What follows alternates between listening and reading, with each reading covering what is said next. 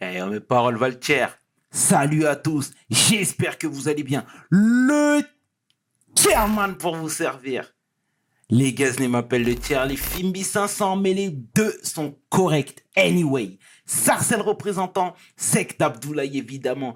Bienvenue sur VSL, c'est toujours ton émission qui rassemble les motifs. Au fil des émissions, nous recevrons différentes personnalités qui viendront s'asseoir à ma table, nous parler de leurs échecs, mais surtout de leurs réussites. Alors, Rigo, take a seat now. African parent be like Tarante, Tarante Loma, Inabedi, Nakamu, Nakayarambi, Nakasubasi, Ampapa Moro, Amama Moro. It's too damn long, man. Let's get it. We hustle, baby.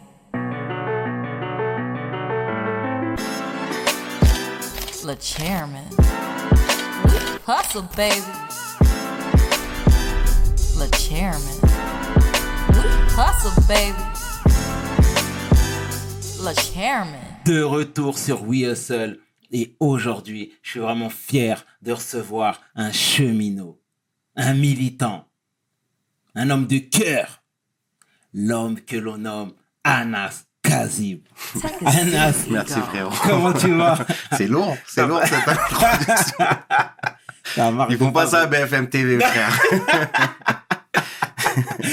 C'est mieux ici. Hein Grave, grave. On est Comment- chez nous. comment- exactement. Comment tu vas, bro? Ça va et toi? Ça va, tout va bien? merci de me recevoir. Merci d'avoir accepté l'invite, Anas. Tu fais moi, c'est moi. plaisir, tu fais moi. plaisir. On devait se capter depuis pas mal de temps, mais Exact. les choses ont fait que ça a pris plus de temps. Mais, Mais on est là. c'est ça, c'est le plus important. Dis-moi, Anas, est-ce que tu peux te présenter, s'il te plaît, en Euh, quelques lignes, bien Bah, sûr. je m'appelle Anas Kazib, je suis, euh, comme tu l'as dit, je suis cheminot, euh, j'ai 34 ans, je suis père de, de deux enfants, euh, je suis né à Sarcelles, comme Mhm, toi, ouais. euh, la clinique Alexis Carrel, mais je crois qu'elle s'appelle plus Alexis Carrel Nord maintenant. parisien. Voilà, euh, j'ai grandi à la Cité Rose. Ok.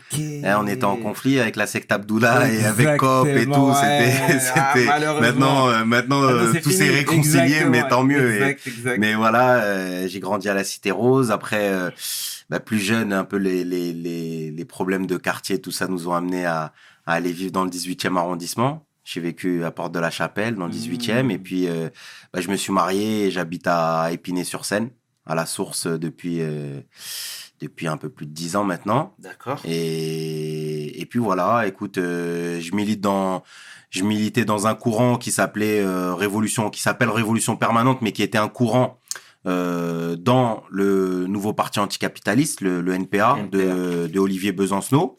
Et aujourd'hui, en fait, depuis le mois de juillet, avec euh, Révolution permanente, on a décidé de, de tracer notre route, euh, notre chemin euh, seul. Pour le dire fraternellement, on a été poussé à la sortie par par le NPA parce que j'avais porté ma candidature à la présidentielle euh, euh, euh, au mois de juin dernier. Ça n'a pas plu à, à, à l'ancienne majorité euh, de direction du NPA qui veulent, euh, voilà, c'est comme ça, euh, ils veulent garder la main sur euh, sur l'orientation politique, sur les porte-paroles, surtout. Ils Mhm. veulent pas laisser la place, ils veulent pas renouveler les générations. Et donc, du coup, bah voilà, on est parti à 300, euh, 300 personnes. Euh, et on est en train de monter notre organisation politique euh, dans, cette, dans cette campagne présidentielle au fur et à mesure. Et puis, on est en train de chercher les parrainages, les 500 signatures qu'il nous faut de maires et d'élus pour pouvoir être, euh, moi, comme je dis, sur la ligne de départ euh, face à Macron, Le Pen, Zemmour, etc., pour euh, leur mettre la misère, porter la voix des, des quartiers, porter la voix de la jeunesse, des travailleurs, des travailleuses. Et voilà, de ceux qui n'ont pas le droit... euh, qui n'ont pas le droit à la parole, ceux qui n'ont pas voix au chapitre, comme je dis, la voix des, des exploités, des opprimés. Donc, euh, donc voilà un peu pour, euh, pour le, le, le parcours. D'accord, Voilà. très bien, très bien. Anas, Sarcelles, comme tu l'as très bien dit tout à l'heure lors de ta présentation, t'es parti à quel âge de Sarcelles? Je suis parti jeune de Sarcelles, je suis parti à l'âge de 11 ans. 11 ans. 11 ans à. Sarcelles. Euh, et mais je garde que des souvenirs. euh, Enfin, je vais encore à Sarcelles. Mhm. J'étais, euh, j'étais euh, à la marche pour Ibo. Mhm. Euh, j'ai encore des amis à Sarcelles qui vivent, avec qui j'ai, grandi, avec qui j'étais à l'école. Je, je suis parti, je suis parti en gros au début de la, de la sixième. Moi, j'étais au collège gallois. Ouais. Et juste avant, t'étais à Jean Mermoz. Exactement, j'étais à Jean Mermoz 2. et on jouait, on faisait des jongles. Moi, je dis, on faisait des jongles avec, euh, avec DSK dans la Cité Rose. Ils venaient nous, pendant les municipales, ils venaient nous acheter avec des casquettes, tout ça. Et, enfin voilà, moi, mon, mon cœur, il est attaché, euh, toujours à, toujours à Sarcelles. C'est sur ma pièce d'identité, c'est sur mon passeport, c'est dans le livret de famille. euh, C'est important. c'est jusqu'au jusqu'au bout. Tous les souvenirs, tous les souvenirs. Moi, de temps en temps, je passe. euh, J'habite avenue César Franck. Mhm. Et, et moi, je me rappelle de- du gamin quand j'étais. euh, on soulevait les grilles et il y avait un petit pot au milieu, un petit trou euh, qui servait un peu de, sais pas, pour la pluie ou je ne sais quoi, mais on soulevait les grilles devant le, devant le bâtiment, on jouait au billes Mhm. avec le, le ça, ça nous servait de pot. On disait ouais. celui qui met le plus de billes, c'est lui, il récupère toutes les billes. Enfin, on a fait tellement de choses. Moi, je me rappelle de l'époque des pitbulls à Sarcelles, c'était, c'était phénoménal. C'était la ville de, c'était la ville des pitbulls. Je me rappelle, euh, pendant presque une pige, on jouait même plus au foot. Il y avait plus de ballons. Tous les Mhm. ballons, ils étaient crevés. Ouais, tu jouais au foot. vrai, c'est voyais, il y avait un pit qui, qui débarquait. Mais c'était nos vies. Mais franchement, euh, il y a eu que des, que des bonnes choses, que des bons souvenirs, euh, le, une ville de sportifs de, de dingue. Moi, je me rappelle, c'était, quand je vois, par exemple, quand je suis arrivé à Paris dans le 18e, ça n'avait rien à voir. Ça n'avait rien à voir. Et très peu de, très peu de jeux, très peu de, d'ambiance pour les enfants. Paris, c'est une ville, euh, la, la culture, les musées, Mhm. les cinémas, etc. Mais il n'y avait pas ce truc-là qu'on avait où tu avais les gens dans, de, de ton quartier qui sonnaient à l'interphone. Madame, est-ce que Anas, il peut sortir, s'il vous plaît, machin. Et puis on sortait, on, on prenait un ballon, on faisait un match de basket, euh, on prenait un, un bâton, on faisait du baseball. Putain, On faisait du baseball dans la cité, c'était, c'était phénoménal. En plus, on habite au rez-de-chaussée, ça veut dire que la famille Kazib a, a contribué à, à, à donner de l'eau à toute la cité pendant, les vacances, les gens toquaient. S'il te plaît, tu peux me remplir la bouteille d'eau, Ouais, machin. Euh, moi, je me rappelle aussi de mes de, de mes receux qui, euh, bah, j'ai trois grandes sœurs et notamment euh, ma sœur aînée qui à l'époque, euh, à l'époque, on avait une chaîne IFI, elle mettait les les baffes comme dans comme dans la haine, comme dans la haine, elle mettait les baffes Bien, on mettait du son et c'était des c'était des, des, des, des ambiances incroyables. On jouait au foot, il y avait de la, de la musique, on écoutait de, du réciproque, euh, Mmh. tu vois, on écoutait Ménélique, euh, on jouait, tu vois, c'était ça. euh, Enfin bref, Bien, bien. Que des bons souvenirs. grave. Bon, bah, c'est terrible. Et l'ambiance à la maison, du coup, parce que tu clames haut et fort que, que, que c'est une fierté d'être fils d'ouvrier. Bah, c'est une fierté. Là. Non, la- l'ambiance à la maison. Moi, mes parents, ils sont retraités. Ils vivent maintenant au, au Maroc depuis quelques années. Mhm. Euh, moi, mon père, il a, il a travaillé à la SNCF euh, plus de 35 ans. Il a fait partie même du procès des, des travailleurs marocains, les Chibani de la SNCF, comme on les avait appelés, qui ont gagné leur procès il y a trois ans maintenant contre la SNCF euh, pour discrimination raciale. Euh, parce que bah parce qu'ils ils, ils avaient euh, ils étaient originaires du Maroc on leur avait promis euh, la plupart on les a embauchés faut le savoir ça la SNCF était parti les embaucher là-bas au pays pour leur dire de venir en France en ayant euh, la promesse euh, d'avoir le même contrat de travail et le même déroulement de carrière que les, les, les salariés français. Puis au final, euh, ça s'est pas passé comme ça. Ils leur ont pas donné le statut des cheminots, ils les ont mis comme des contractuels et ils ont gagné leur procès. Moi, mon père, il en a fait, il en a fait partie. Et puis voilà, moi, toute ma famille, euh, je suis le dernier de- d'une d'une famille de cinq enfants. J'ai un grand frère euh, qui a 10 ans de plus que moi, euh, des trois grandes sœurs. Et voilà, quoi, je suis le petit dernier qu'on a essayé un peu de, Le couvet. de couver, de faire attention, etc. Et, et puis voilà, mais sinon, moi, toute ma famille est derrière moi, toute ma famille me soutient.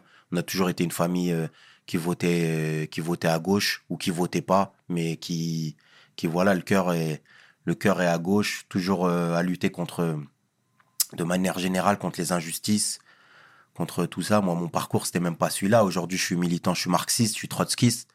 Tu vois, je me bats pour une, pour une autre société, je me bats contre le capitalisme, mais, mais, mais j'ai vécu comme, euh, et j'ai grandi comme tous les jeunes euh, aujourd'hui, même encore, qui rêvent d'être influenceurs, qui rêvent de faire des, des, d'avoir des grosses chaînes sur Twitch, sur TikTok, etc., qui essayent de, de voilà, de sortir, euh, de sortir de la précarité, sortir de, de la misère, de l'avenir euh, qu'ils n'ont pas, parce qu'ils sont dans des, dans des lycées, des collèges, tout ça. euh, euh, parfois, t'as même pas de prof de toute l'année, de, de PS ou de ceci ou de cela, qui sont dans, dans, dans, dans des quartiers où il y a rien, il y a même pas un cinéma, Il n'y a pas une médiathèque, il n'y a rien du tout, tu vois. Il n'y a pas de musée. Pourquoi il n'y a pas de musée en banlieue? Pourquoi il n'y a pas de musée en banlieue? Pourquoi euh, les toiles de maître, euh, elles peuvent pas venir euh, à Sarcelles ou, ou je sais pas, ou le nez sous bois ou Sevran? Donc euh, les gens, ils essayent de, de sortir de, de cette misère-là. Moi, j'étais pareil. Moi, j'ai organisé des soirées pendant, pendant des années sur Paris. Organisé des soirées à l'époque euh, au 287. euh, Ah ouais? Ouais, ouais, ouais. Au, au, à l'Étoile, au Madeleine Plaza, au Libertalia. Je suis un des premiers à avoir ouvert le Libertalia, moi, à l'époque. euh. et ouais, tu vois, Mmh. J'ai plein de j'ai plein de poteaux qui sont encore dans le dans le milieu de la nuit. Et toi? Euh, moi, ça y est, moi j'ai arrêté depuis euh, depuis 10 piges parce que c'est pas euh, c'est pas c'est pas voilà, c'est pas une vie en vrai, c'est pas il y a pas d'avenir là-dedans, c'est c'est un monde euh, je regrette pas. J'ai fait ce que j'avais à faire, c'est un c'est un monde euh, qui m'a plu dans dans ma jeunesse entre je sais pas, j'ai fait ça j'ai commencé même avant avant d'être majeur. Je rentrais en boîte de nuit, j'avais même pas le droit de rentrer en boîte en fait Mmh. tu vois? Mais vu que j'avais un peu de pilosité, j'avais déjà un peu de, un petit bouc, tout ça, ça passait. Mais à l'époque, je me rappelle, on rentrait au Palacio à, à Ivry-sur-Seine. Je crois que j'avais 16 piges, frère. J'avais 16 ans et j'avais commencé, en fait, comme ça, à- avec la tchatch à, Ouais. à amener du monde, amener du monde dans les soirées, tout ça. Et puis après, à organiser et à louer. On a loué des salles. euh, On a fait des trucs de ouf, hein, franchement, Mm. avec les DJ Abdel, DJ Mousse, euh. Reda Taliani, tout ça. Enfin, voilà. il est- On a fait, fait plein, plein, plein de choses, tu vois. Donc, euh, Bien. voilà. Eh ben, J'ai- je découvre- J'ai une, vie de 34 j'ai- piges, mais des fois, euh, j'ai l'impression que c'était un monde parallèle. tu vois? Mais Je- toujours avec je la même, euh, toujours avec la même modestie, toujours avec la même humilité, avec la même intégrité. Tu vois? C'est-à-dire que même quand on, on a pris des sous, on a pris des sous, euh, et on n'en a rien fait, en fait, parce que, pff, franchement, on prenait des sous dans des, dans des, dans des, dans des événements, euh, ou je sais pas, tu sais, franchement, quand tu, tu remplis une boîte euh, comme le 287 ou le Mix Club, quand on faisait des soirées au Mix Club, je sais pas, tu, tu sortais avec des, des je sais pas, des, parfois des, des 7000, 8000 euros, tu vois, pour toi-même, dans une soirée, enfin, le milieu de la nuit et encore. Ça, c'était avant, quand les gens, ils, la consommation, elle était pas la même qu'aujourd'hui. Mhm. Aujourd'hui, j'ai des amis, ils, ils partent en boîte, ils prennent des, des, des bouteilles à 1500 euros, alors que même ils, ils ont des difficultés, mais le, le système fait que il y a une poussée, en fait, de Mhm. concurrence haute qu'il n'y avait pas avant. Avant, c'était très festif. Avant, les gens, déjà, ils, ils, ils galéraient à accéder en, en boîte. Quand tu étais Robert Renoir, euh, t'étais pas à la mode, Mhm. comme dit, dirait Booba. Mhm. Hein, les Renault, ils étaient pas à la mode, ils rentraient pas. Les Robeux, c'était pareil. Et du coup, quand on arrivait en soirée, c'était les gens, c'était un moment de joie, de fête. Il y avait même pas de téléphone, il y avait pas Snapchat, il y avait pas. C'était. Mhm. Je parle pas d'une époque d'il y a 50 ans. C'était dans les années début euh, 2009, 2010. Il y avait rien. Il y avait que Mhm. Facebook. Tu vois ce que je veux dire À 10 piges, les gens n'avaient pas Snap, il y avait pas Insta, il y avait pas tout ça. Et du coup, on, on profitait. C'était la fête. Mais cet argent-là, on n'en faisait rien. Franchement, on achetait des sapes, on achetait des trucs, on, se faisait un peu plaisir et voilà. Mais toujours toujours avec euh, l'idée que et que j'ai toujours su que je suis un fils d'ouvrier, que moi ma mère elle était elle était nounou, mon père il était cheminot, il était en 3-8, on le voyait pas beaucoup, tu vois, et et que et que voilà que j'étais un jeune des quartiers populaires et jamais de se prendre pour euh, pour je sais pas qui. De toute façon le terrain il te il te rappelle euh, il te rappelle rapidement quoi, tu vois. Bien. Pourquoi avoir suivi les traces de ton père? Je sais pas si j'ai suivi les traces de mon père, Mhm. mais j'ai l'impression que c'est un peu un automatisme en vrai. hein. Ouais. En vrai, quand tu regardes, il y a énormément de gens qui font le, le taf de, de, de leurs parents, tu vois. Il y a énormément de gens qui font le taf de leurs parents parce que c'est une suite logique. Parce que, d'une part, tu connais ce qu'il a vécu, tu vois. Tu sais ce qu'il a vécu, donc. euh, donc peut-être ça te c'est une facilité. Mhm. En plus, moi, il n'y a pas que mon rep qui, est, qui était cheminot. Ma, ma soeur, ma, grande ma grande sœur est cheminote. Ma femme est cheminote aussi. Tu Mhm. vois, on est une vraie famille de cheminots. On travaille tous en plus euh, dans le secteur de Gare du Nord. Du coup, euh, en fait, moi, j'étais rentré saisonnier à l'âge en, en- à l'âge de 18 ans. Sais, en gros, c'était les contrats de l'été, quand les cheminots ils posent leur congé. Du coup, euh, c'était comme ça. C'était les tous ceux qui travaillaient avec moi, c'était que des, des, fils et des filles de cheminotes et de cheminots, tu vois. Ça veut dire que c'était une facilité. Tu prenais ton premier salaire et et puis voilà. Mais moi, sinon, à la base, j'avais fait des études d'architecte. Tu vois, j'avais fait des études d'architecte. Suis, je suis, j'ai un diplôme de, collaborateur d'architecte. J'ai fait une, école sur concours à, à Ivry-sur-Seine, à la manufacture des œillets. C'est l'école publique euh, supérieure d'art graphique et d'architecture de la ville de Paris. Et, ils m'ont viré après la première année parce, qu'en- parce que j'étais au-dessus du niveau. Euh, c'est un truc de dingue à dire, mais ils- en fait, j'étais au-dessus du niveau parce qu'il faut savoir que moi, j'ai été au lycée, j'ai fait deux années de, de préparation à ce diplôme-là de collaborateur d'architecte. C'était un diplôme technique entre le professionnel et le général, mais qui existait que dans ce lycée-là. C'est-à-dire, moi, pendant deux piges, j'ai fait que ça, que de l'architecture, des maquettes, des, des plans, etc. On- à la fin, du, à la fin du, de la terminale, t'étais- tu pouvais travailler avec des architectes directs, tu vois. Euh, mais la suite logique, généralement, c'est que la plupart euh, font des écoles d'archi derrière, tu vois. Et moi, en fait, quand je suis rentré dans, dans quand j'ai passé le concours à, à, l'EPSA, du coup, à, à cette école supérieure, euh, en fait, le niveau, ils l'ont repris de base. Il y avait genre, moi j'avais 18 ans. Il y avait des gens, ils avaient 40 ans. Sais qu'ils avaient fait 15 piges d'hôtellerie, de restauration, mais qui étaient des, Mm. des gens qui dessinaient très bien ou qui avaient envie. Tu vois, bref, ils ont fait leur concours, ils ont été acceptés. Sur 400 personnes, on était 20 et de reçus. Sauf que moi, je suis arrivé à 18 ans avec un niveau déjà supérieur, largement supérieur à tous, tu vois, sans le dire, mais parce que parce que j'avais fait deux ans d'études et eux, ils les avaient pas ces deux ans d'études. Donc du coup, en fait, tout ce que ils disaient, moi, je l'avais déjà vu euh, pff, il y a longtemps. Et t'arrives à 18 ans, c'est l'âge, euh, t'as envie de profiter aussi de la vie, hein, tu Mm. vois, t'as envie de sortir, t'as envie de machin. Et c'est à ce moment-là où j'ai commencé notamment à aller dans, dans le milieu de l'événementiel. Et bref, et donc les profs, ils ont vu que j'étais, j'étais dilettant. Et moi, je me rappellerai tout le temps, la directrice à la fin m'a dit, écoute, Anas, on va, on va arrêter parce qu'on est gêné. Elle dit, c'était difficile à se décider, mais le problème, c'est qu'on sait que l'année prochaine encore, tu seras au-dessus du niveau. Et vu l'année, comment tu l'as passée, on n'a pas envie que l'année prochaine, tu t'ennuies encore et que tu sois, euh, tu dilettant euh, encore comme ça, etc. Tu vois. Du coup, ils ont dit on, pré- on préfère que euh, que tu t'arrêtes que tu t'arrêtes là. On va pas te faire accéder à la à l'année suivante, etc. Tu vois. Mhm. Et puis après, moi, ben écoute, hein, j'ai. T'as 18 piges. euh, À un moment donné, t'as envie de, de vivre aussi, t'as envie de t'acheter de la sap, t'as envie de, de, de sortir, t'as envie de. T'as as une petite amie, t'as envie de. Voilà, quoi, tu vois. Du coup, j'ai décidé d'aller en BTS. J'ai fait un BTS en deux ans. Pareil, euh, avec euh, dilettance. Au final, j'ai eu, j'ai réussi à avoir mon BTS. Avec, euh, j'ai fait un BTS NRC. D'accord. J'ai même eu euh, le prof d'économie euh, en sur les deux matières là les plus importantes, j'ai eu 19 et demi sur 20 et le prof d'éco, il m'a appelé, il m'a dit mais je comprends pas moi, c'est qui ce mec là qui il a il a séché les cours euh, quasiment la moitié de l'année et au final il arrive à avoir le BTS la meilleure note euh, presque de la de la mais je sais pas pourquoi, tu vois, mais ça a toujours été mes contradictions, c'est-à-dire que, et je pense que c'est les contradictions de beaucoup de jeunes. Il y a beaucoup de talent dans les quartiers. Il y a énormément de talent, mais on, n'est pas intéressé par les méthodologies éducatives telles qu'elles sont, etc. On sait qu'on a du potentiel.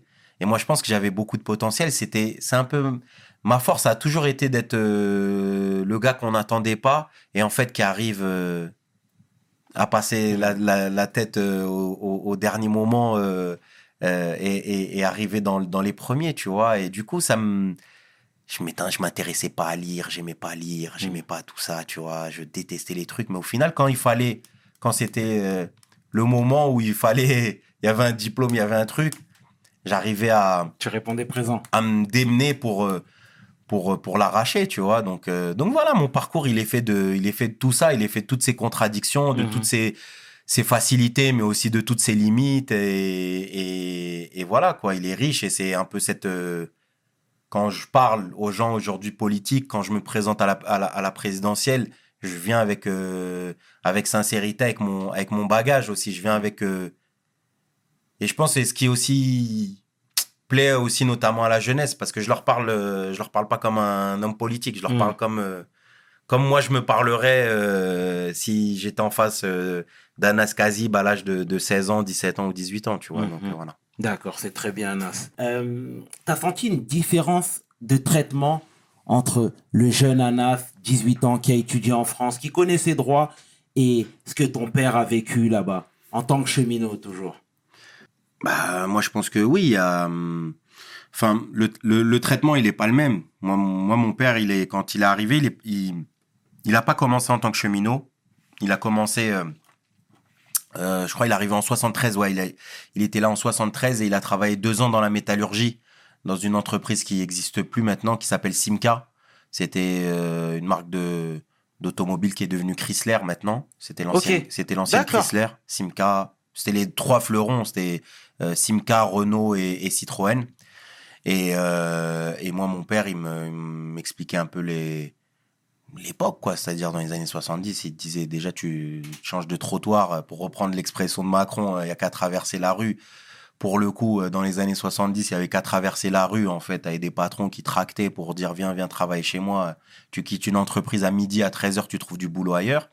Donc déjà, c'est autre chose. C'est pour ça que notamment, toutes les politiques qui sont arrivées, qu'on essaye de, de, de faire culpabiliser les Noirs et les Arabes aujourd'hui les politiques de regroupement familial, etc. On est, on est venu chercher les gens. On est venu leur dire venez bâtir le système capitaliste ici, venez bâtir l'industrie euh, euh, française. Et la plupart, nos parents, ils n'avaient pas prévu d'être là à la base. Ils n'avaient pas prévu de rester plus de deux ans ou trois ans. Le but, c'était de prendre un petit peu d'argent et de retourner au pays parce que c'était pas chez eux. Ils se sont jamais sentis, euh, ils se sont jamais sentis euh, accueillis chez eux. Tu vois, il y en a, ils ont même vécu dans des bidonvilles dans les années 60, etc. Nanterre, aux Francs-Moisins.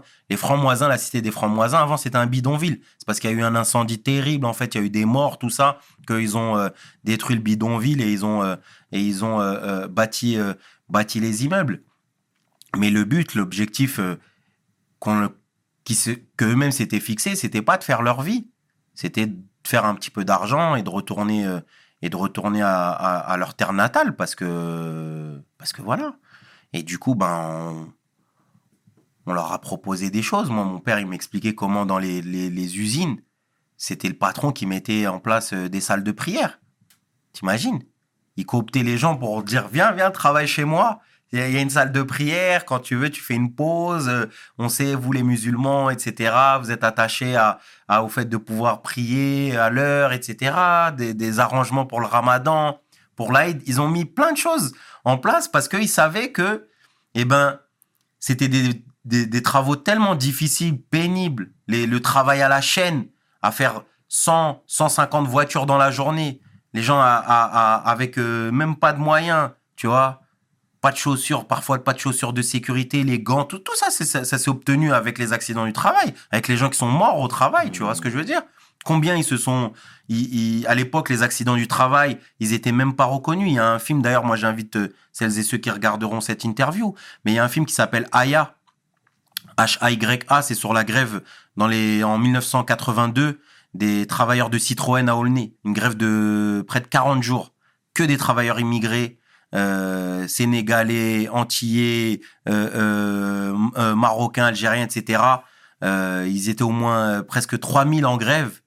40 jours, tu les vois, les images incroyables à manger du cachère avec du avec une demi-baguette, mais qui se battaient pour leurs droits. Et certains, ils t'expliquaient que parfois, ils avaient des copeaux de ferraille qui leur avaient crevé l'œil. Et le patron, il leur disait non, non, non, fais pas d'accident du travail, etc. Avec toutes les pressions, toutes les pressions, en fait, à, à les maintenir au plus bas de l'échelle.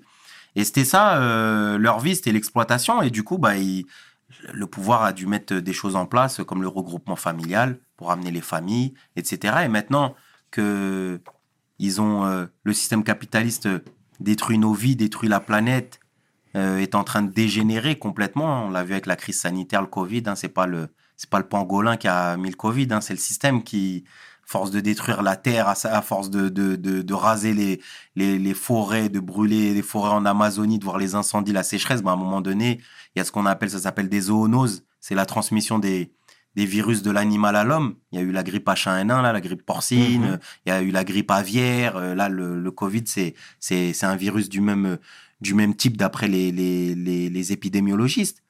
Et, et donc, en fait, c'est, c'est tout ça que, qu'on est, euh, qu'on est en train de vivre aujourd'hui, quoi. Et, pour reprendre mon propos, le, le truc à cette époque-là, eh ben, ils ont douillé, ils ont lutté, Et aujourd'hui, on leur dit, vous êtes plus les bienvenus, mais vos enfants aussi sont plus les bienvenus, etc., etc., en omettant tout le passé colonial de la France, parce que c'est eux qui sont, comme moi je dis, c'est Jean-Pierre qui a allié euh, son avenir à Mamadou. C'est pas Mamadou qui a allié son avenir à Jean-Pierre. C'est Jean-Pierre qui est venu coloniser. C'est Jean-Pierre qui profite encore aujourd'hui euh, du passé colonial de la France, du passé de, de son, de, de, de, son implantation impérialiste. Qu'est-ce qu'ils font au Mali? Qu'est-ce qu'ils font au Mozambique? Qu'est-ce qu'ils font en Afghanistan? Etc. etc. Tu vois ce que je veux dire? C'est-à-dire qu'ils vivent de tout ça, de tout ce qu'ils ont fait en Kanaki, en Guyane, en Guadeloupe et ailleurs, tu vois. Euh, ils disent la France, c'est le la deuxième puissance maritime mondiale. Avec quoi? Avec le port du Havre et le port de Marseille vous êtes deuxième puissance Ou avec vos anciennes colonies que, vous gardez et dans lesquels vous avez encore euh, vos industries, vos entreprises, les Bolloré et compagnie qui continuent à exploiter, profiter sur euh, euh, les, les, les, les entiers, les Africains, etc. Tu vois ce que je veux dire? Donc tout ça, en fait, c'est, c'est, sinon on le dit pas, sinon on le révèle pas, si on n'explique pas la réalité, l'histoire telle qu'elle est et pas leur histoire à eux des Napoléon Bonaparte et des rois et des machins et de faire croire qu'en fait il y a des Noirs et des Arabes qui viennent, qui viennent gratter la CAF. Il y a personne qui vient ni gratter la CAF, ni la Sécu, ni quoi que ce soit. C'est vous qui qui êtes venu chercher nos parents, c'est vous qui leur avez demandé de rester, de venir travailler, c'est vous qui leur avez dit ramenez vos enfants parce qu'on a encore besoin de votre main d'œuvre, on a besoin que vous vous paviez les rues de France, on a besoin que vous construisiez les, voitures et les bâtiments et euh, on va faire en sorte que vos enfants aussi ça soit aussi eux des ouvriers pour que nous, nos enfants à nous, ils soient médecins, chirurgiens, euh, avocats, etc., etc. Et c'est pour ça que à la question que tu me posais, pourquoi t'es fils de cheminot, mais parce que c'est c'est le système en vérité qui a qui m'a empêché, tu vois ce que je veux dire? Parce que si j'avais si je pouvais vivre de, de mes études d'architecture, si j'avais pu vivre de tout ça, de pas avoir à me soucier de comment je récupère 20 euros pour aller euh, pour aller euh, au cinéma ou quoi que ce soit, si j'étais à l'aise, bah, je fais mes études, tu vois. Je continue, je fais mes études. Aujourd'hui, je parlerai avec toi. Je serai architecte, mmh. tu vois. Enfin, peut-être je parlerai même pas avec toi, peut-être. Mais bon, moi je regrette jamais rien parce que je suis fier de de la vie que j'ai et des parcours et même quand il y a un mal, il y a un bien comme on dit et, et donc voilà quoi. Tout à fait. Et du coup, c'est toutes ces raisons-là qui t'ont également poussé à être syndicaliste? Ce qui m'a poussé à être syndicaliste, c'est la hagra, comme on dit, tu vois. Mhm. C'est parce que moi, je suis rentré à la base, je, suis rentré avec mon bac plus 2 pour euh, être agent de maîtrise il y avait un examen de, de technicien transport mouvement. C'est agent. Moi, mon métier aujourd'hui, pour que les gens y comprennent, c'est agent circulation. Je suis aiguilleur, j'aiguille les trains de fret au triage du Bourget. Euh, je suis dans des postes d'aiguillage et il y a différentes qualifications à la SNCF et notamment avec le bac plus 2, ils t'embauchent avec une formation de deux ans et dans cette formation ça se passait très bien jusqu'à un moment donné dans un examen ils se sont trompés dans la copie d'examen, tu vois. Et du coup, moi, j'ai pesté par rapport à ce truc-là et j'ai vu la, la machine patronale. Comment tu as osé euh, dire ce qui allait pas, comment tu as osé contester le management, comment tu as osé remettre en question, etc. Tu vois ce que je veux dire? Comme si tu étais un enfant. Et du coup, ben, tu vois la répression patronale, ce que ça veut dire. C'est-à-dire que tu comprends pas du jour au lendemain, tout le monde est contre toi, on te t'es plus le bienvenu euh, dans, dans, ton secteur de travail, qu'on va t'envoyer euh, en Picardie parce que ici on n'a plus besoin de toi. On veut te punir d'avoir ouvert ta gueule. Et puis ben heureusement, tu as des camarades de Sudrail, le syndicat dans lequel je milite aujourd'hui, qui sont venus, qui m'ont aidé. Quand je leur ai dit la situation, ils m'ont dit écoute, t'inquiète pas, ils peuvent rien faire. On va faire une demande d'audience à la direction. Et quand on a fait la demande d'audience à la direction, tous ceux qui étaient mes ennemis c'est devenu mes meilleurs amis. Tout le monde m'a dit, on est fier de toi, tu vas être content. Ben, on a trouvé un poste pour toi ici. Et moi, je me suis dit, ah ouais, en fait, ça marche comme ça.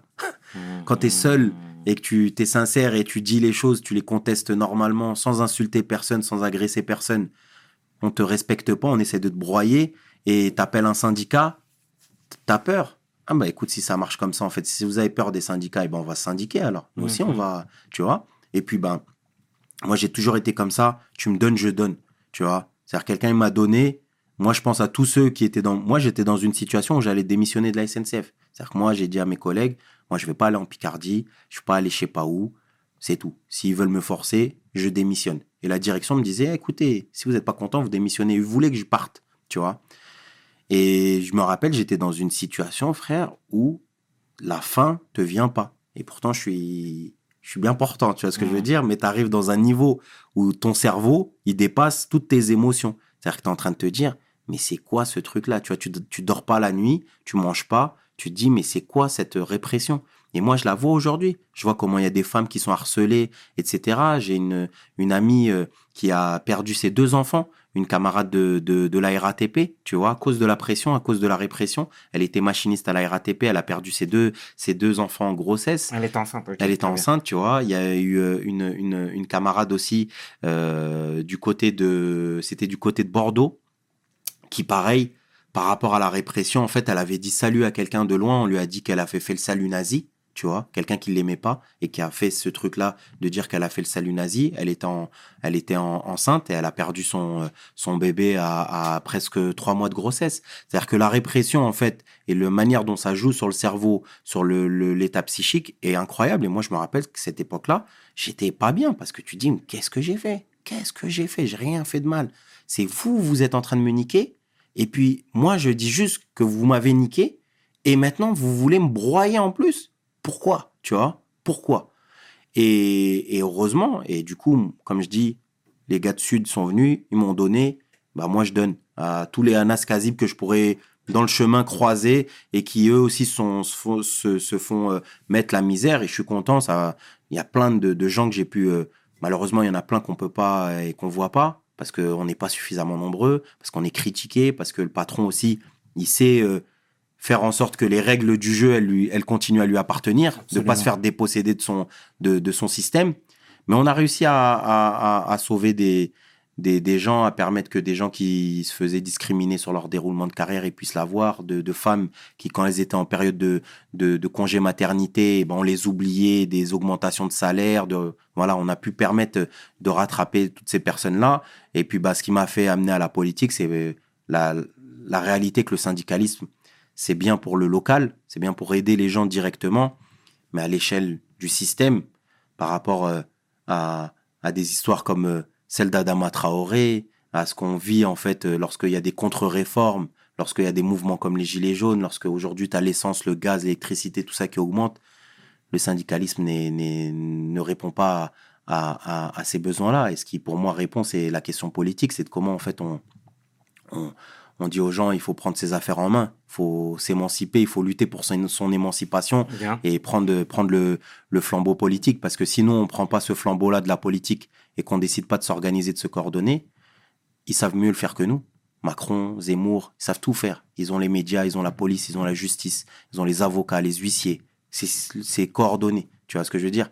Il y a plus de gens comme toi et moi dans la vie qu'il y a euh, des éditorialistes ou des avocats ou des, des Zemmour dehors. Tu vois ce que je veux dire? Pourtant, c'est eux qui ont pignon euh, euh, sur rue à la télé, tu vois. C'est eux qui monopolisent. C'est ouf quand même. Je sais pas moi. Tu, dans ta journée, tu croises combien de, de, de politologues ou d'éditorialistes à la télé? Mais qu'est-ce qui fait que toi, tu représentes rien? Tu représentes 0,0001% de, de la société, mais c'est toi qui représente 90% des gens qui passent à la télé. Tu vois ce que je veux dire? Mhm. C'est toi qui monopolise la pensée. Tu penses ça, alors tout le monde doit penser ce que toi tu penses. Tu vois ce que je veux dire? Zemmour, il a pris une arme et machin, et on va parler de Zemmour, et on va vous forcer. Et Zemmour, il a dit euh, les prénoms, et on va vous parler de ça. Tu vois ce que je veux dire? C'est-à-dire qu'on te parle de, de rien d'autre que ce que eux ont, ont envie de faire. Donc nous, on a besoin de, de s'approprier nos- tout ça? Non, Bien sûr. Bien sûr que c'est calculé. J'ai vu un coup de gueule là il y a pas longtemps. C'est vrai? De moi? Bien sûr. Sur euh, TPMP Aussi, mais t'étais dans ta voiture dans l'autre coup de gueule.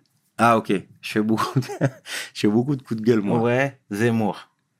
Ah, sur, oui, sur Zemmour, oui, oui. C'est, c'est, c'est incroyable déjà la force des médias. Je sais pas si tu as vu cette photo là où euh, il y a toutes les caméras et il y a au moins 30 micros autour de lui. Ça dit, hein, ça dit quelque chose de, du fait que les médias, faut pas oublier, ils vendent du Colgate, euh, ils vendent des Pampers et, et des, des Fiat 500, tu vois. Ils Mm. vendent de la, des, des- des pages publicitaires. Ils, ont, ils, ils, orientent aussi politiquement ce qui se passe.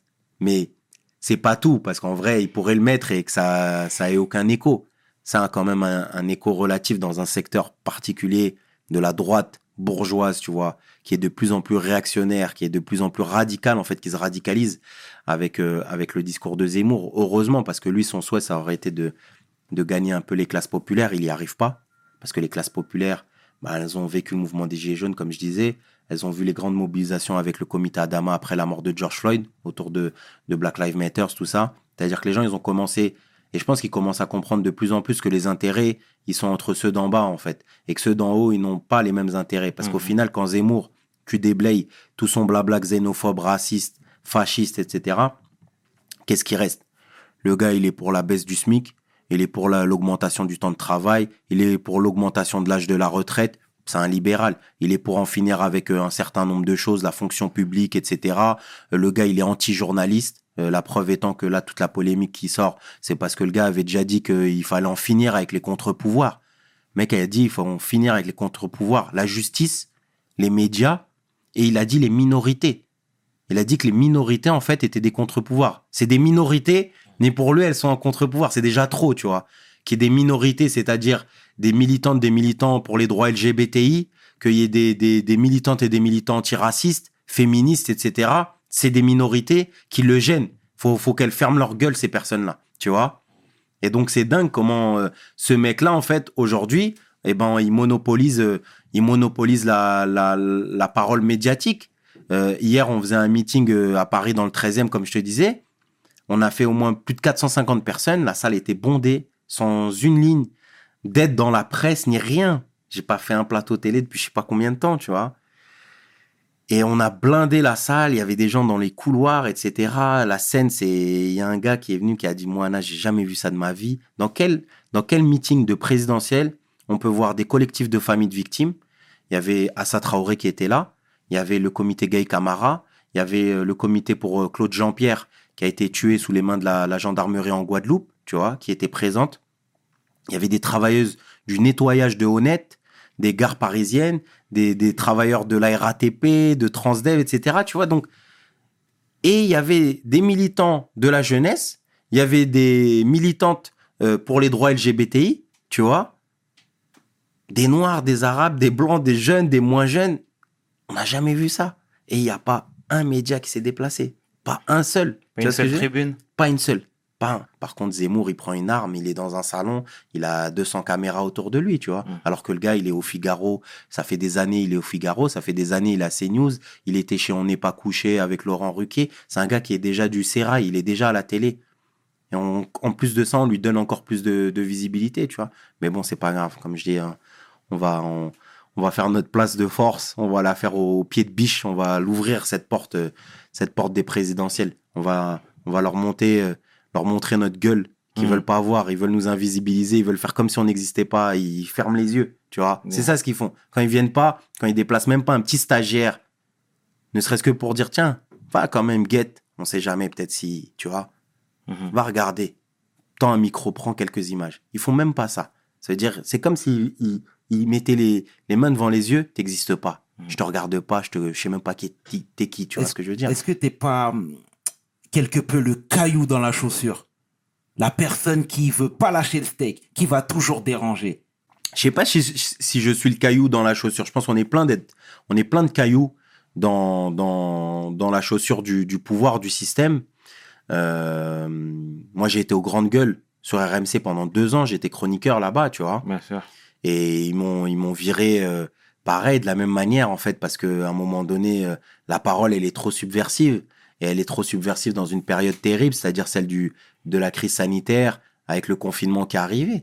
Et moi, je sais euh, de sources sûres que, en fait, c'est euh, le patron de, du groupe, Drahi, qui a demandé euh, ma tête. Et c'est même pas lui qui a demandé en vérité ma tête, parce que Drahi, il sait même pas qui je suis, tu vois. Mais celui qui a demandé qui, de, de dégager, c'est Macron. C'est pour ça que les milliardaires, ils sont à la tête. euh, c'est même pas complotiste, hein, ce que je dis. hein. Franchement, c'est la réalité. hein. Mm. Les milliardaires, ils détiennent tous les médias. Le Monde, Libération, L'Express, Mais- BFM, CNews, etc. Mais pourquoi? C'est parce qu'ils veulent défendre aussi leurs intérêts. Tu crois qu'ils vont accepter que le gars, il est là, il critique le capitalisme, il critique Mm. la fraude fiscale, il critique euh, les gars qui, sont, qui tiennent ces télés-là? Non, ils veulent bien le faire pour essayer de faire semblant qu'il y a un peu de démocratie. Tu vois, regarde, t'es dans un, la chaîne d'un milliardaire, mais on te laisse euh, dire euh, euh, le capitalisme, machin. Mais le moment où ta parole, elle devient trop dangereuse pour le système, c'est-à-dire que ta parole, elle peut, elle devient dangereuse dans quel sens? Dans le sens où elle peut commencer à convaincre plus largement avec la réalité du, de ce que les gens y voient. Et notamment le confinement, ça a été une expérience incroyable pour beaucoup, tu vois, d'être limité de sortie. Les gens commencent à voir le service public hospitalier, comment il était désingué. Tu vois ce que je veux dire Et pas de masque. On me disait les masques, ça sert à rien. Moi-même, je sais pas les mettre. Tu vois, enfin, c'était n'importe quoi. C'était n'importe quoi. Euh, ceux qui travaillent, qui étaient en première ligne, c'était qui? C'était les ouvriers.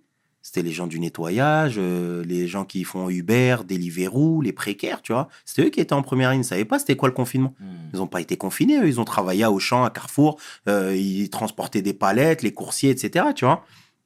Et donc, euh, quand toi, tu dis ça tout le temps, et que là, tu as un événement à l'échelle planétaire qui confirme l'ensemble de tes dires, ben, à un moment donné, on te balaye parce qu'on Mm. dit, lui, ça va être chaud. Parce que là, quand c'est le folklore, c'est sympa, c'est le gauchiste, tu sais, il est là, Mm. syndicaliste, machin, il parle des grèves, des... Mm.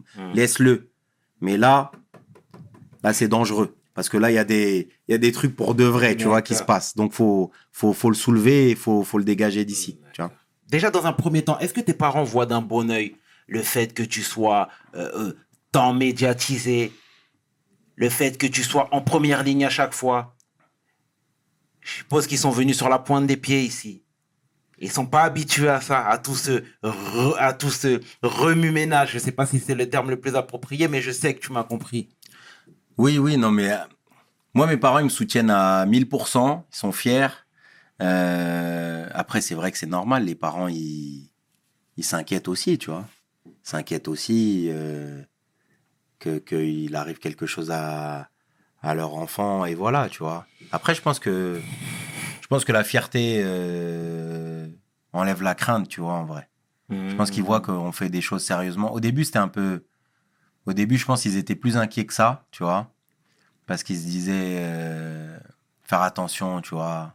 Ils voyaient pas bien encore euh, qu'est-ce que je faisais, le militantisme, tu vois.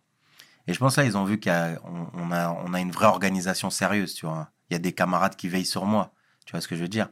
Moi, les camarades de Révolution Permanente, c'est ma famille, tu vois. C'est des gens, si demain il se passe quelque chose, euh, ils- s'il faut me ramener de, de, de l'argent au, au parloir ou me ramener à manger ou peu importe, ou s'il faut me, me protéger ou, tu vois, ils donneraient leur vie pour WAM, tu vois. Comme moi, je donnerais ma vie pour eux.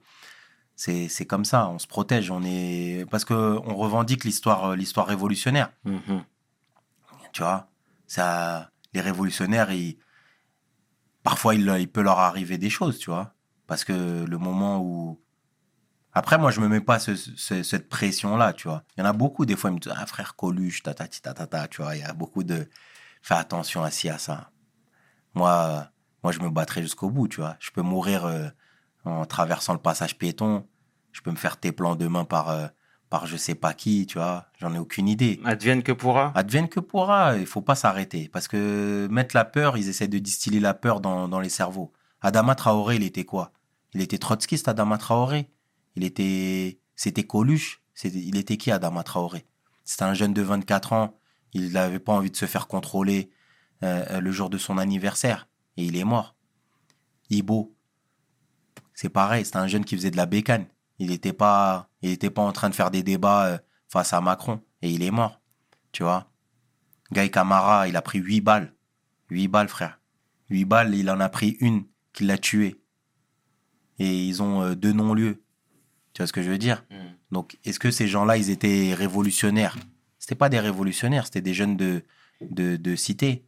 Et moi, je peux pas attendre que me dire, est-ce que mon fils, est-ce que mon fils ceci, d'être en stress, tu vois, comme toutes les daronnes, comme toutes les, les, grandes, les grandes sœurs, les grands frères, d'être en stress, de se dire, putain, ça fait une heure, il aurait dû être là, tu vois, de pas savoir. Cédric Chouvia, il faisait quoi, Cédric Chouvia? Et il t'a fait, frère. Ça peut, pour nous, ça peut dégénérer en, en rien. En une marche arrière de, de, de, camion de police. En une parole de travers. En fait que il y en a un, il, il a envie de, de te faire un, un plaquage ventral et, et de te piétiner comme ils ont fait avec Adama Traoré, comme euh, un, un, un- le policier Derek Chauvin euh, a, a posé son, son genou sur la nuque de, de George Floyd. Est-ce que George Floyd, il était marxiste? Non, tu vois ce que je veux dire? C'est-à-dire que on peut pas, quand on voit toutes ces injustices-là, si tu commences à avoir peur, tu, t'es, tu vis dans la peur et À quoi ça sert À quoi bien. ça sert de, de, de, de vivre si t'es en, si en flip toujours, tu vois Donc, advienne que pourra. Moi, je, suis, je reste serein. J'ai du monde autour de moi. Et l'essentiel, c'est pas Anaskazib. L'essentiel, c'est le combat qu'on qu'on porte, qu'on mène, tu vois. Euh, moi, je suis trotskiste, comme je t'avais dit. Trotsky, il a été assassiné euh, dans, en 1940 par un, un agent euh, de, de Staline Tout à fait. tu vois, qui lui a mis un coup de, qui s'est lié d'amitié, qui s'est lié d'amitié un an avec lui, un an, jusqu'au jour où il lui a tendu un livre. Et quand Trotsky a penché sa tête pour lire le livre, il a sorti un, un piolet, petite pioche, et il lui a fracassé le crâne avec, t'imagines? Un an d'amitié, tu vois, pour ça. Et Trotsky, bah, c'est l'un des, des protagonistes de, de la révolution d'octobre de 1917. C'était le, le chef de l'armée euh, de l'armée rouge, tu vois, il était au front, partout. Ils ont, ils ont fait de la prison, ils se sont évadés de prison, Hmm. ils ont été exilés de force en Turquie, en France, en Norvège et ailleurs, tu vois. Mais jusqu'au bout, jusqu'au bout, jusqu'au Mexique, ils continuaient à critiquer. Et Churchill, il disait, alors qu'il était en exil, Churchill, il disait de Trotsky que c'était l'ogre révolutionnaire.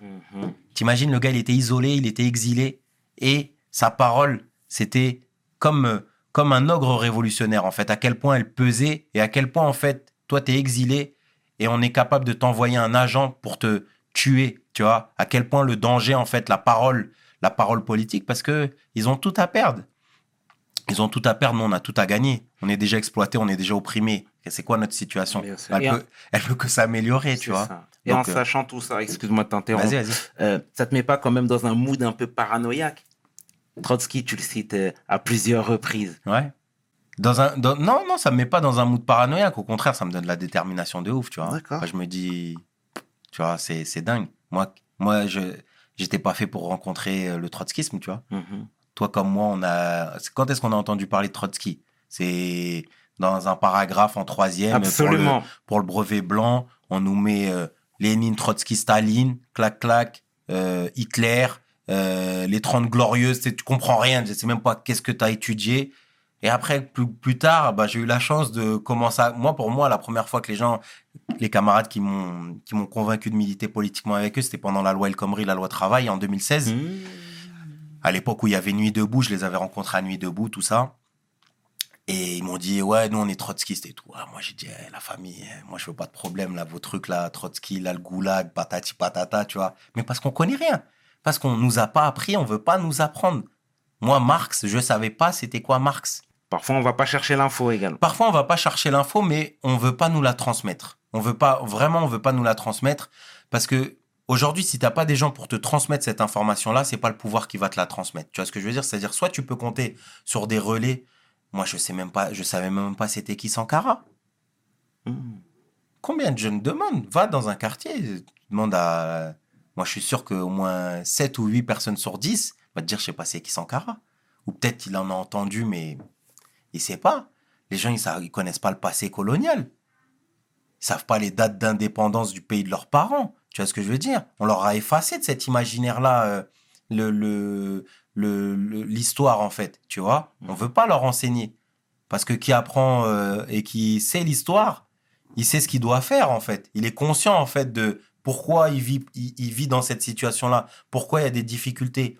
Que la, mar- la, la, la mort d'Adama Traoré, je vais pas dire a été prévisible, pas celle d'Adama Traoré, mais la mort d'un jeune des quartiers populaires, quand tu connais les 60 ans du 17 octobre 61 où on a noyé des Algériens, lorsque tu sais le passé colonial, qu'on a décapité des gens pour faire des exemples, qu'on a violé des femmes africaines, tu vois ce que je veux dire? Lorsque tu sais tout ça, lorsque tu connais le passé sanguinaire en fait, lorsque tu sais que les communards, la commune de Paris, il y a eu plus de 30 000 morts en fait. Ils ont fait une boucherie. Ça a été une boucherie, la commune de Paris. Ils n'ont pas cherché à laisser les gens vivants. Ils sont venus pour les tuer, tu vois. Lorsque tu sais ça, tu relativises en fait. euh, pas tu relativises, mais tu comprends mieux pourquoi on tire au flashball dessus. Tu comprends mieux Zied et Bouna. Tu comprends mieux le rôle de la police. Tu vois Pourquoi la police, elle arrête pas Balkany? Pourquoi la police, elle arrête pas Cahuzac? Pourquoi elle arrête pas Darmanin? Tu vois? C'est il y a un système coercitif, tu vois ce que je veux dire Et non, moi franchement, je suis pas il y a pas de paranoïa, faut avoir la lucidité de le système dans lequel on est, faut pas donner le bâton pour se faire battre, faut être intelligent. Comme je dis, ils sont coordonnés, ils sont organisés. Et moi, c'est pour ça que je fais en sorte de qu'on se coordonne, qu'on s'organise le plus. Et plus c'est difficile à t'attraper et, et, et mieux c'est pour nous, tu vois ce que je veux dire D'accord. Ils aimeraient aussi détruire la figure d'Assa Traoré. Tu vois Assa, combien de procès elle a Ça doit être la femme de banlieue qui a le plus de procès. Dès que la famille Traoré euh, ou- ou- ouvre la bouche, il leur colle un procès derrière. Tu vois ce que je veux dire? C'est incroyable. Bagui Traoré, son frère, il a fait 5 ans. C'est le dernier à avoir vu Adama Traoré en vue. C'est le dernier à avoir vu son frère en vie. Ils l'ont enfermé. Ils lui ont attribué les révoltes du quartier de Boyenval. Et puis, arrivé au procès, il laisse tomber toutes les charges. Ah, finalement, il n'y a rien contre lui, on laisse tomber. T'imagines, toi? Mais vous avez détruit un homme. Il y a un homme, il a fait 5 ans de, de, de placard. Vous, l'avez accusé. Tu vois ce que je veux dire? Mais moi, je trouve que l'affaire de Bagui Traoré, c'est une- c'est un scandale. C'est c'est un, c'est un scandale d'État. Moi, j'ai été scandalisé, je sais pas si tu te souviens, de l'affaire d'Omar Haddad. Bien Omar m'a tué, ça Bien nous a marqué. Moi, ça m'a. Bien sûr. C'est une histoire qui a marqué euh, ma, ma jeunesse. Mais pour moi, l'affaire de Bagui Traoré, même si c'est pas sur euh, la mort de, de, de, de, de- cette femme, de cette propriétaire euh, qui était la patronne de, Omar Haddad, il y a pas de. Mais c'est suite à la mort d'un homme qui était son frère, quand même. C'est encore pire, c'est-à-dire que tu, tu l'accuses d'avoir euh, euh, voulu tuer des policiers ou des trucs comme ça, de l'enfermer 5 ans en prison. Omar Haddad, je crois, il a fait 8 ans de prison. Mm. Tu vois, Bagui Traoré en a fait 5. Et au final, ceux qui t'ont accusé, qui t'ont envoyé au placard, ils disent Bon, finalement, on laisse tomber les charges parce qu'il n'y a rien. Eux-mêmes ont abandonné. C'est même pas le juge. Ils ont dit On abandonne les charges. Mais tu t'as détruit la vie d'un homme. Et ça fait pas une ligne, en fait, dans la presse. Tu vois ce que je veux dire? La presse ne s'était pas déplacée. Les gens ne se sont pas déplacés massivement, tu vois. Il n'y a pas d'indignation. Les sociologues, les éditorialistes, les gens en parlent peu, tu vois. Et malheureusement, bah, moins ça parle dans les médias et moins dans nos quartiers populaires, on, on- on en parle parce que bah, les gens, ils suivent Insta, frère. L'autre, il te vend de la crème, l'autre, il te vend, de, Mhm. te vend de- des, des fers à repasser, tu vois ce que je veux dire. Euh, euh, l'autre, il est en train de faire des, des, de la crypto-monnaie à Dubaï. euh, ils veulent faire croire aux gens que tout le monde va, va devenir milliardaire, tout le monde Mhm. va devenir... euh, tu vois, moi, ça me... Mais bon. D'accord. En tout cas, c'est deep tout ce que tu dis, hein, et c'est- c'est très juste, malheureusement. Euh, donc, Anas le marxiste. D'accord Le modèle économique russe, chinois, te parle? Oui, ça, ça me parle, mais, euh, ce que je dis, moi, c'est que le, le- système communiste, en fait, euh, c'est-à-dire la, une société sans classe et sans État, euh, n'a pas vu le jour en réalité. C'est-à-dire que la révolution d'octobre, avec la mort de Lénine, etc., avec la prise du pouvoir par Staline et autres, c'est pas allé jusqu'au bout, tu vois. Et le, la révolution chinoise aussi, vu que il y avait, euh, il y avait à l'époque Staline, euh, du coup, il y a eu la main stalinienne en fait sur euh, sur le, la révolution la révolution chinoise. Mais mais ce que ce pourquoi nous on se bat, on se bat pour une société qui est totalement différente, mais qui reposerait sur la fin des, des, des antagonismes de classe, sur la fin du fait que aujourd'hui, en France, les 500 familles les plus riches, elles pèsent la moitié de la richesse de la France. Tu vois, 500 familles. À l'échelle mondiale, tu as 26 milliardaires, ils détiennent la moitié des richesses de l'humanité. 26. La- une classe de CM2, frère. Une classe de CM2, aujourd'hui, elle détient la moitié des richesses de l'humanité. Elle peut couper la terre en deux, dire cassez-vous les pauvres de l'autre côté, la moitié de la terre, elle est à nous. On fait ce qu'on veut. tu vois, ils vont dans l'espace. Le patron d'Amazon, il allait dans l'espace, il a dit c'est grâce à vous. tu vois ce que je veux dire? Il n'a pas dit c'est grâce à moi, il a dit c'est grâce à vous. C'est parce que c'est vous qui consommez, c'est vous qui travaillez. C'est grâce à votre exploitation que, que j'arrive à, à me faire des kiffs comme ça, tu vois. Mhm. Donc, euh, c'est d'en finir avec ce modèle-là. De guerre, de, tu vois, de guerre, de, de, de, de destruction de la planète. Il y a une urgence aujourd'hui climatique qui échappe à plus personne.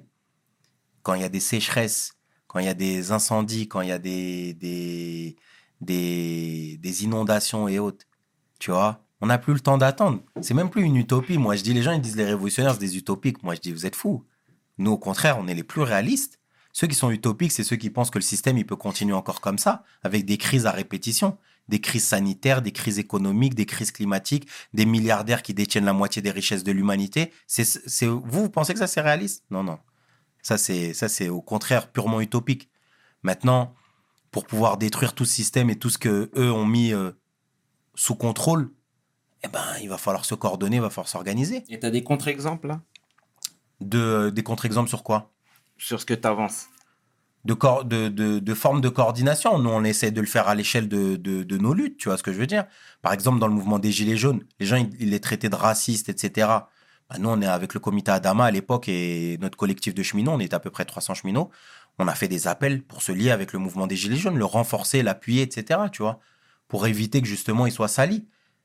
Et on a lutté à leur côté. Et je pense que au delà même de ça, il faut regarder euh, le, le, le retour de la lutte de classe à l'échelle internationale. Mhm. L'Algérie face à Bouteflika, le Myanmar en Birmanie contre la junte militaire, à Hong Kong contre le gouvernement chinois, euh, toutes les mobilisations euh, latino-américaines en Équateur, au Chili, en Colombie, les mobilisations immenses après la mort de George Floyd. Il y a un noir américain qui est mort à Minneapolis, il y a 500 000 personnes à Berlin qui défilent. Tu vois ce que je veux dire? Il y a euh, des le quartier de Sheikh Jarrah en Palestine qu'on essaye d'exproprier pour mettre des colons israéliens. Et ça met des manifestations dans le monde entier, en fait, en soutien à, à et à la bande de Gaza. Tu vois, donc euh, donc euh, il se passe quelque chose. On, on voit ces luttes-là, on voit ces mobilisations-là, on voit à quel point ils ont peur. Tu vois, qui aurait pensé après le printemps du, du jasmin, la révolution euh, du printemps arabe, en fait, que les Ben Ali, etc., allaient, allaient se faire gifler, courir, euh, euh, euh, se planquer. Tu vois ce que je veux dire? Qui aurait pu croire ça, en fait?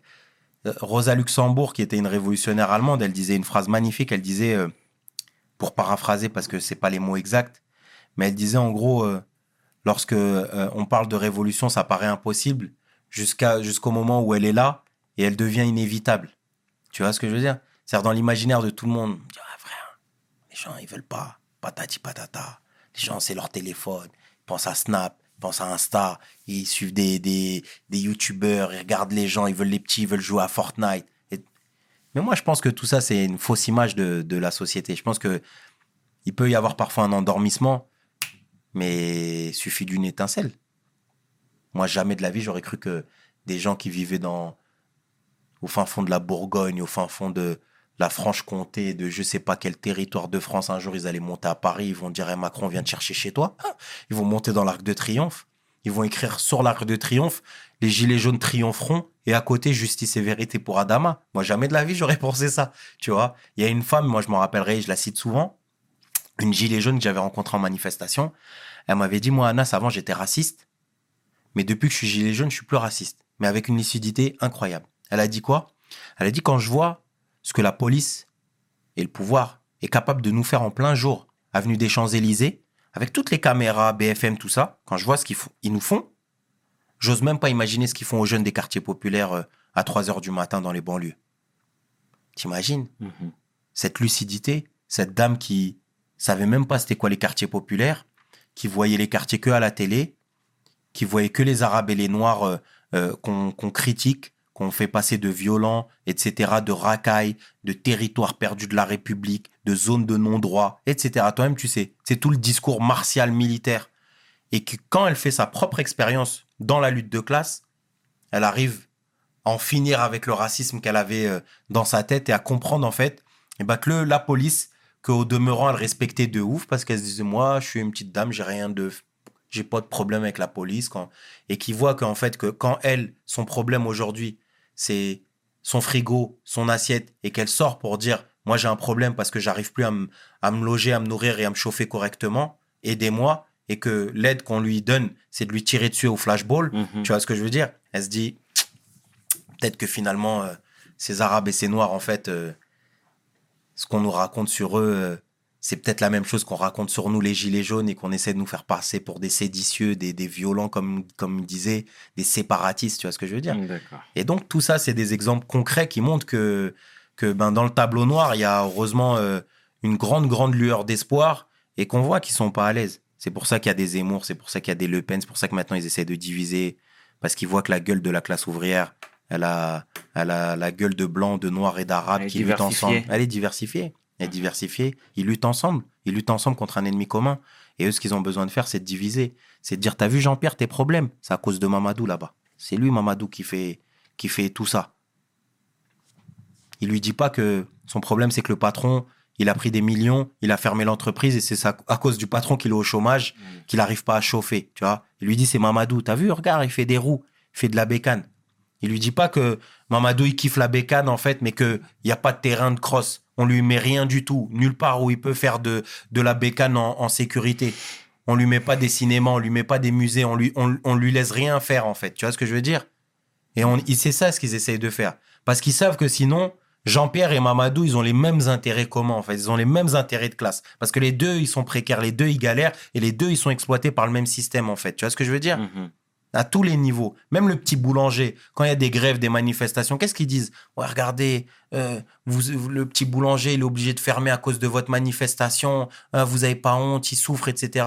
Mais quand toi, tu fraudes le fisc là-haut, là, quand il y a les Pandora Papers, quand vous brassez des milliards que vous cachez, il est où le boulanger là-dedans?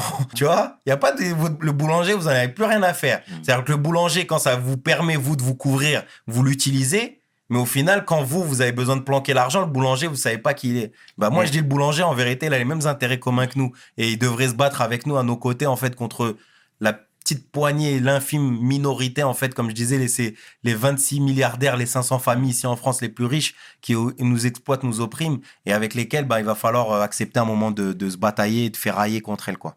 Et t'en es où là au niveau des signatures? Bah, au niveau des signatures, comme je t'ai dit, nous, on a, on a franchi le cap des, des 100 euh, premiers parrainages euh, euh, le, le, le week-end là, du, du, 15, euh, du 15 octobre. On avance et c'est un barrage antidémocratique de ouf, je dis la vérité. Même ceux qui, qui regardent cette interview-là et, et qui veulent nous donner de la force, ils sont les bienvenus. Il y a un site de campagne, c'est euh, www.anascazip2022.fr. Il y a une rubrique participer à la campagne avec nous. Faut savoir que on a, il faut 500 signatures dans 30 départements différents. Déjà, si les 500, c'est pas suffisant, faut qu'en plus de ça, ça soit dans 30 départements différents. Euh, si, si tu n'as pas les 500 signatures, tout l'argent que tu dépenses dans la campagne n'est pas remboursé. Ça veut dire demain, si tu as 450, Mhm. tout la moindre gouttelette d'essence que tu as mis n'est pas hein, remboursé. D'accord? Faut savoir que ce truc-là d'aller chercher les signatures, c'est une signature sur 30 maires. Il faut qu'on voit, pour avoir nous les 500 signatures, il faut qu'on ait vu 15 000 maires. 15 000 maires pour 500. Alors que les grands partis, ils ont même pas besoin de faire ça. Ils envoient juste des mails et les maires qui sont encartés à l'UMP, au Parti Socialiste, ils leur remontent d'un coup. François Fillon, il avait eu quasiment 3600 signatures. Il a même pas besoin de... Même 501, c'est trop. 501, c'est pas su... 500, c'est bon. Ils en avaient 3600. pour faire quoi? Tu fais quoi avec Tu vas... Tu le- tu l'épingles quelque part Mm. Non, c'est pour que je- pour liquider au maximum et t'empêcher toi d'y aller. Et le pire, c'est que les 500 signatures, ça existe qu'en France. Avant, c'était 100 signatures. Quand est-ce qu'ils sont passés à 500 Après l'annonce de la candidature de Coluche. Parce qu'ils avaient peur. Et tout le temps, on nous- on nous dit que ça. Notamment nous, dans les quartiers populaires, on nous dit que ça. Ah, t'es pas content? Mais va, va, va, présente-toi. Présente-toi, va dans les élections, tout ça. Alors, on nous autorise maintenant, tu sais, municipal, départemental. Mais on voit, on n'a pas de moyens, on peut pas faire les mêmes campagnes que Ouais, c'est pas facile tout ça, mais est-ce qu'avec tous ces obstacles-là, tu restes toujours optimiste? Ou c'est une utopie? Ah non, au contraire, comme je t'ai dit, comme je t'ai dit sur l'utopie, pour moi, c'est, c'est ultra réaliste. Ultra réaliste. Tu vois? C'est tout ce que je dis, c'est parce que j'y crois à un milliard de pourcents. Eh, moi, je lisais Picsou Magazine, comme je dis. je lisais Picsou Magazine. Je, ça m'intéressait pas les, les livres, l'histoire, etc. Tu vois ce que je veux dire? Mhm. Mais, mais cette histoire-là, qui a existé, tu vois, qui me donne une boussole politique, une stratégie pour, euh, pour lutter, en fait, elle m'intéresse. Il faut toujours. Souvent, on me dit, ouais, mais ça c'était avant. Non. Si, t'apprends pas, en fait, tu vois, comment tu vas apprendre, en fait, si tu, tu regardes pas ce qui s'est fait dans l'histoire, tu vois? Alors après, tu peux construire aussi une histoire euh, qui soit euh, différente, tu vois, et ta propre histoire. Parce que bien sûr, 2021, c'est pas 1910 ou je ne sais quoi, tu vois, c'est pas même, les mêmes coordonnées. Mais si tu n'apprends pas de l'histoire, en fait, à quel moment tu vas apprendre, tu vois? On a toujours besoin d'apprendre des anciens. Il faut arrêter de faire croire qu'on est autosuffisant, qu'on a besoin de personne, qu'on s'est fait. Moi, des fois, j'entends, je me suis fait tout. Tu t'es fait quoi Avec quoi? D'où tu d'où tu t'es fait tout seul Et faut arrêter cette pensée individualiste systématiquement. Tu vois ce que je veux dire? Et non, moi, j'y crois. J'y crois énormément. En fait, je suis ultra convaincu. J'ai deux enfants, un de 9 ans et un de 6 ans. Notre génération,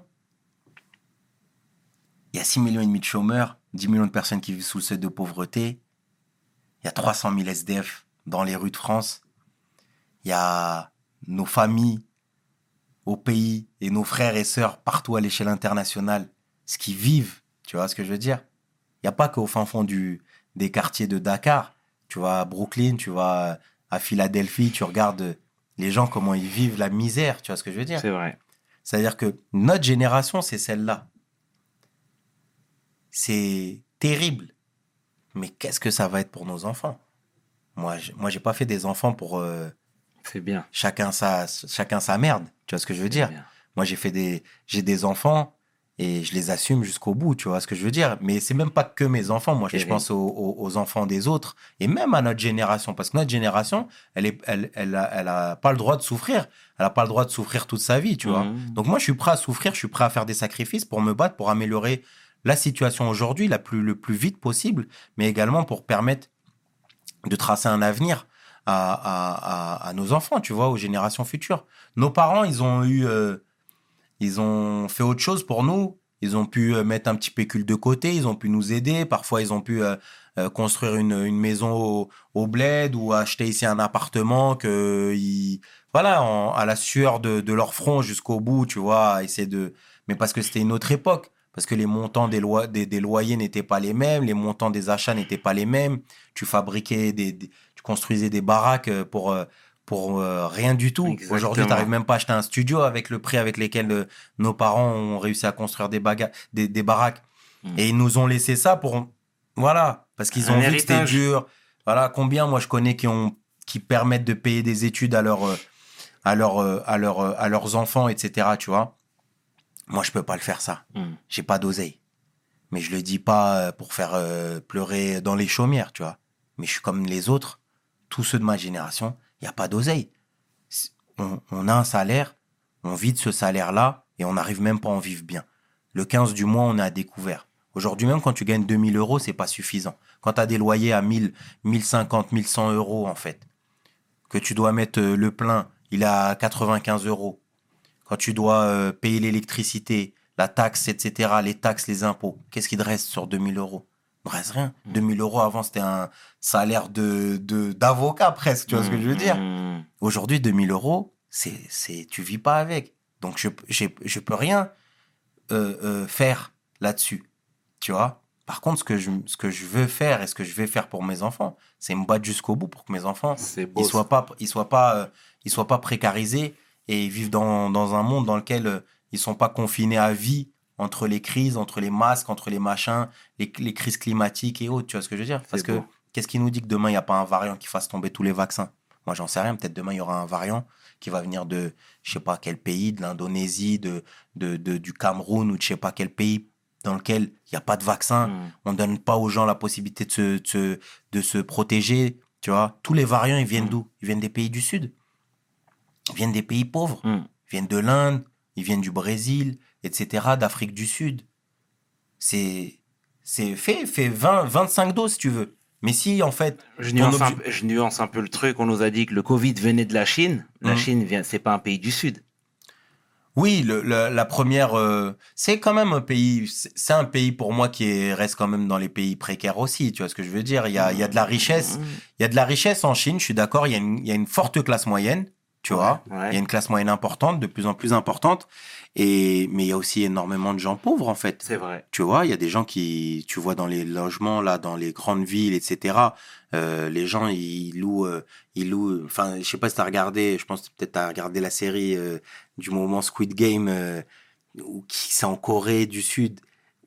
mais c'est révélateur en fait de des gens même dans les pays dans ces pays riches en fait comment les gens ils sont exploités ils louent des, des ils louent des lits ils louent un lit en fait c'est une cabane tu vois. C'est ils peuvent juste dormir.